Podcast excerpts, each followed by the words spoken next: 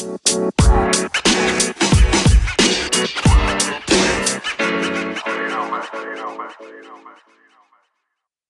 Hello, everybody. Welcome back to the Catalyst Podcast. I'm your host, Maxwell Roy, and today we are going to talk about change and what it takes to achieve that change. There's an equation that I was taught by a gentleman on our board of directors at the Boys and Girls Club named Corey Dogs. And I, I thought a lot about this equation that he, he demonstrated to us. And I, I eventually took it and taught it to my own staff during one of our leadership presentations. And I, I, felt that there was a lot of power behind this idea because a lot of times people want to make a change, whether that be their health. Um, and what's really cool is more so now than maybe past years, people are focusing more on their mental health. Um, but a lot of times you hear people like they want to lose weight, they want to, you know, quit a bad habit, whether that be smoking or drinking, things to that effect. But it's hard to do and a lot of times it comes down to then why you should continue. So when we look at change and how do we make that happen, there's a few different components. You have dissatisfaction, you have vision, you have first steps, and you have resistance.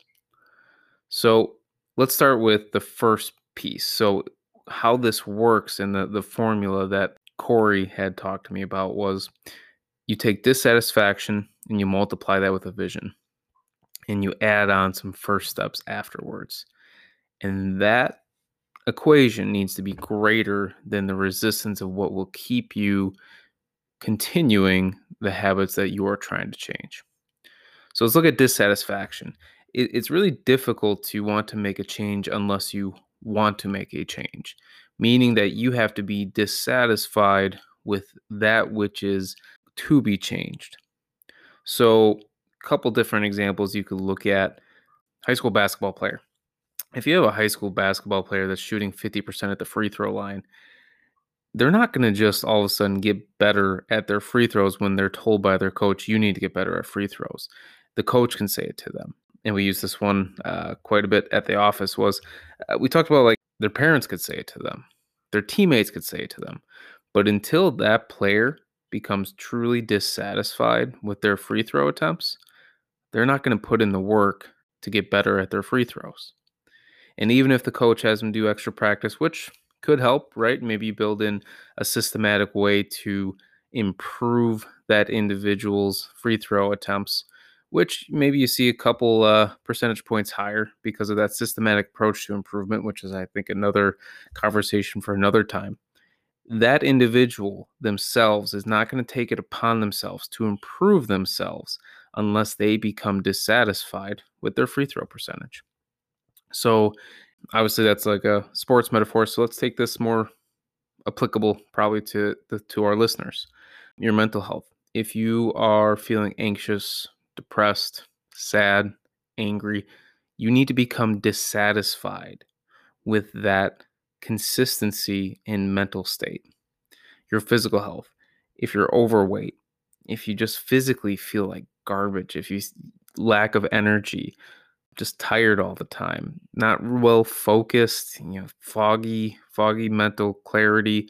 You know, your, your your cognition just isn't quite firing on the on the all the cylinders that you want it to.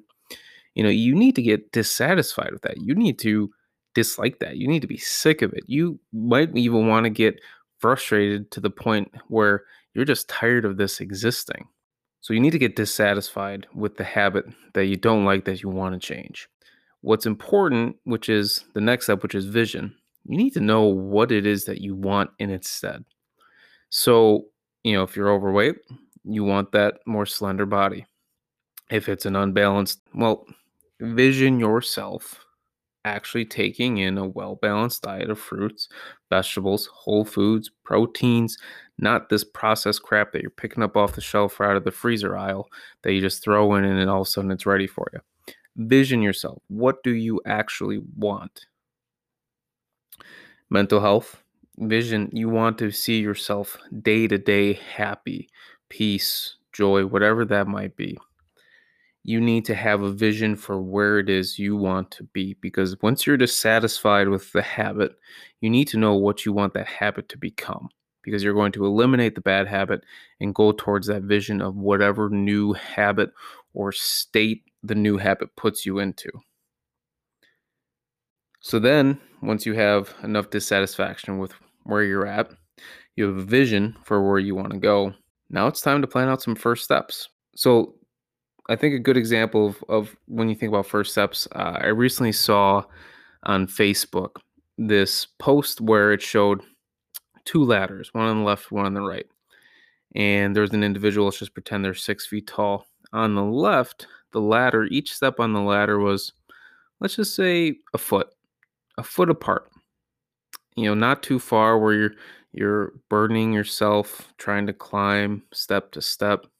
And maybe it takes a little bit longer. I'm not really sure how far the average step is um, in difference on a ladder, but uh, the idea is that each step was very easy to go next one, next one, next one. Then the ladder on the right, you know, again, six foot tall person. Well, the first step was about six feet tall. So it would be very difficult for basically pull themselves up on that first one and hope somehow they can swing themselves up to that next step, which is another six feet up. So in essence, the ladder on the right is impossible. The ladder on the left, which again, the, the steps were pretty close together.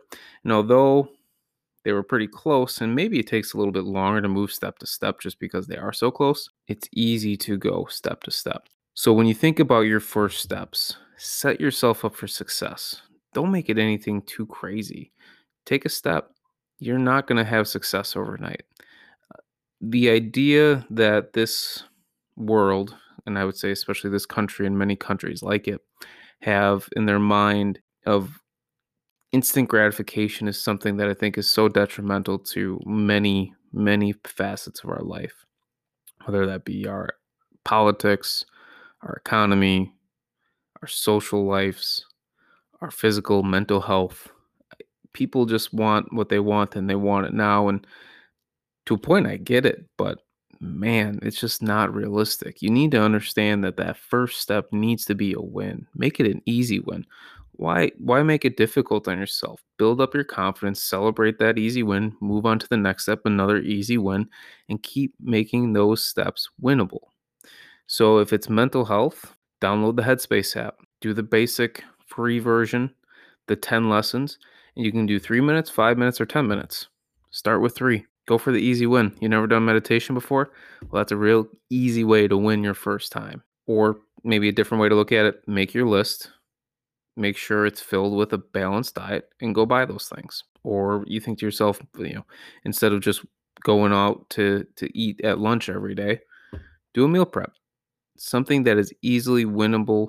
There's nothing complex about it.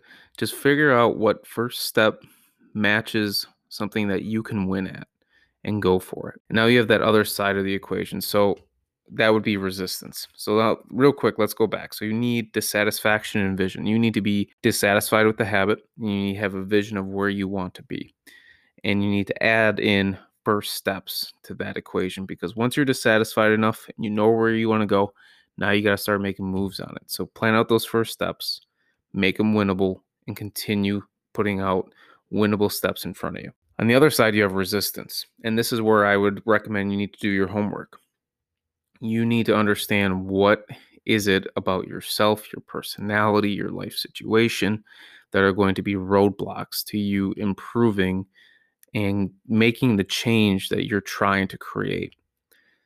So, if you're that individual that, like me, needs to make sure that on their shopping list you avoid those items being in your house that you're going to snack and munch on, that's what you got to do.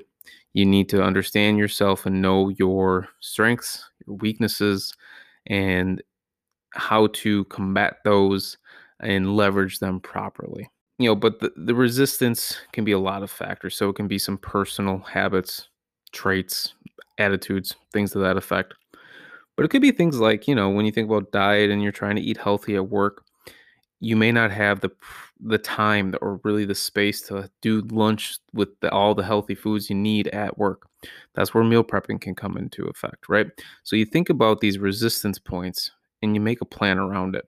Mental health, if it's you know making the time to journal or to to meditate look at your schedule and see where you can create that time or switch things that are getting in the way of of doing it or wake up 5 minutes earlier. Because again i talked about that headspace app. There's 3 minute meditations. So there's really not a whole lot of excuses. You just need to figure out what your excuses could be and plan around them that's what i have for you today. Nothing too complex. I hope you found value in this. Again find a habit you want to change. Create reasons why you're dissatisfied with it. Create a vision for where you want to go. Develop first steps and make sure that that is greater than the resistance all the reasons why it could why you could fail or why you could be slowed down from achieving that but i would also add in make sure you write down your why. You know you're dissatisfied with your habit that's your why why you're dissatisfied but why the vision? Why the healthy eating? Why the better mental health? Is it for a better life? To be a more you know to be a, that father that can run with their kids? Is it to just find more peace? Is it to have better relationships is it to you know attack all those different goals you had for your career? Make sure you write down that why. So um so now i leave you with that. I thank you for listening in. Appreciate you. Love you. And i'll be back for more. Take care